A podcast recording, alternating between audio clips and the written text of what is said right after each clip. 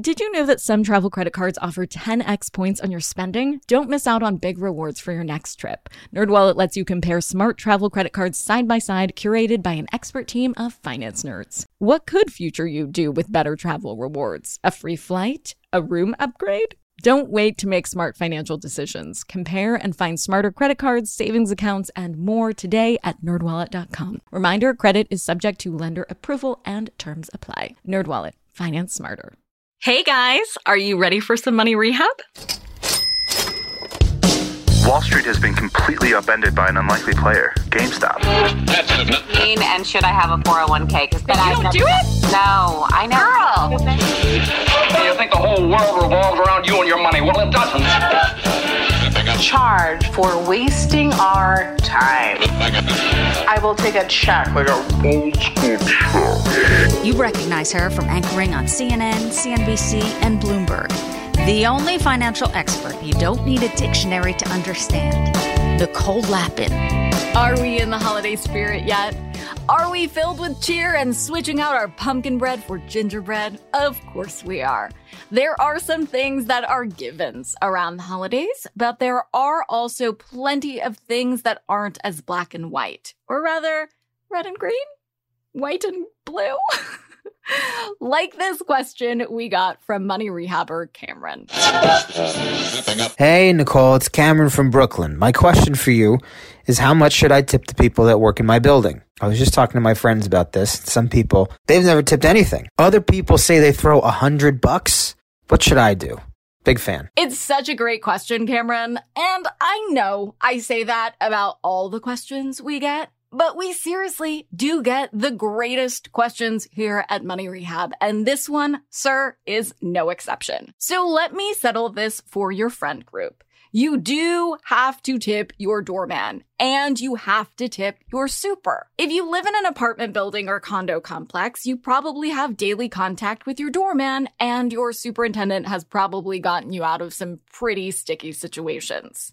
It is standard to tip these folks around the holidays, but also, don't you think you should? They really are the MVPs of your building. And so it's only right that you show them a little love around the holidays. Tipping varies widely by region, as rent does. So asking your neighbors, especially those who have lived in the building for a while, is a good way to figure out how much you should be tipping. If you're still not sure, calculate 5% of your monthly rent and offer that as a cash tip.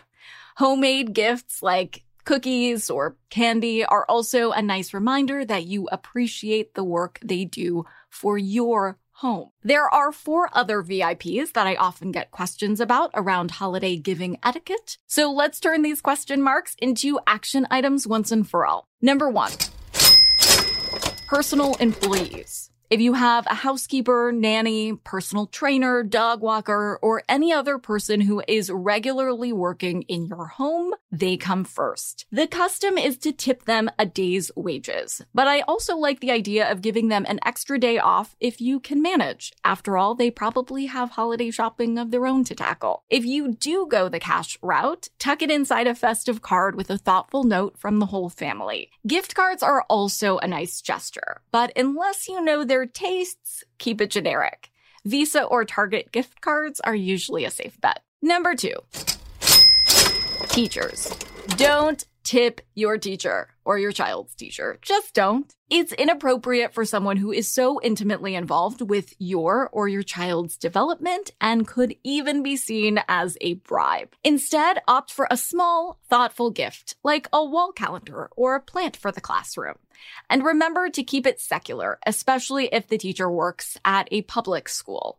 If you or your child has more than one teacher, it's completely acceptable to give a gift only to those who have had a particular impact or someone you have formed a close connection with. If you are going that route, just delicately imply to that teacher that the gift was a special gesture just for them. Essentially, you don't want them going around bragging to other teachers that they're the favorite. Number three servers and bartenders. Now, there's technically no Emily Post rule that more substantial tipping at restaurants or bars is necessary around the holidays, but of course, if you feel compelled, I would go right ahead. Remember, this is a hectic time of year for any wait staff, so make sure to let them know in any which way, whether it's an extra note or extra money, that you appreciate their time and their service. Now, if you are going out on Christmas morning or on New Year's Eve Eve, then give them extra money. Don't be an asshole. Number four, mail carrier. You may not see him or her every day, but your mail carrier is probably the busiest person you know this time of year. Just remember that U.S. Postal Service regulations prohibit them from collecting a tip or gift worth more than $25. A small cash tip left inside a holiday card is fine. I usually do a small cash tip left inside a holiday card and a little box of chocolate. I mean, it's so nice for them to open your mailbox only to find something addressed to them. Otherwise, leaving out brownies, candy canes, or other treats is always appreciated.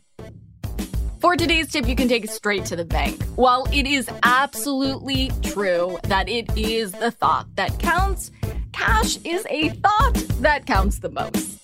The people that work in your building definitely would appreciate homemade cookies. So would I. But they probably need cash more than they need the carbs, right? After all, we all know that good old cash is the one size fits all gift that no one returns.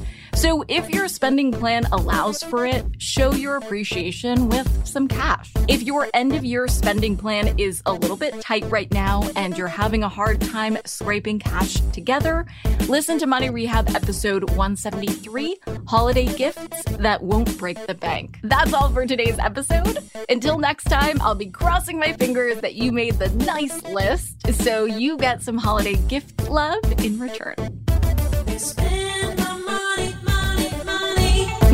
Is a production of iHeartRadio. I'm your host, Nicole Lapin. Our producers are Morgan Lavoie and Mike Coscarelli. Executive producers are Nikki Ettore and Will Pearson. Our mascots are Penny and Mimsy. Huge thanks to OG Money Rehab team Michelle Lands for her development work, Catherine Law for her production and writing magic, and Brandon Dicker for his editing, engineering, and sound design. And as always, thanks to you for finally investing in yourself so that you can get it together and get it all.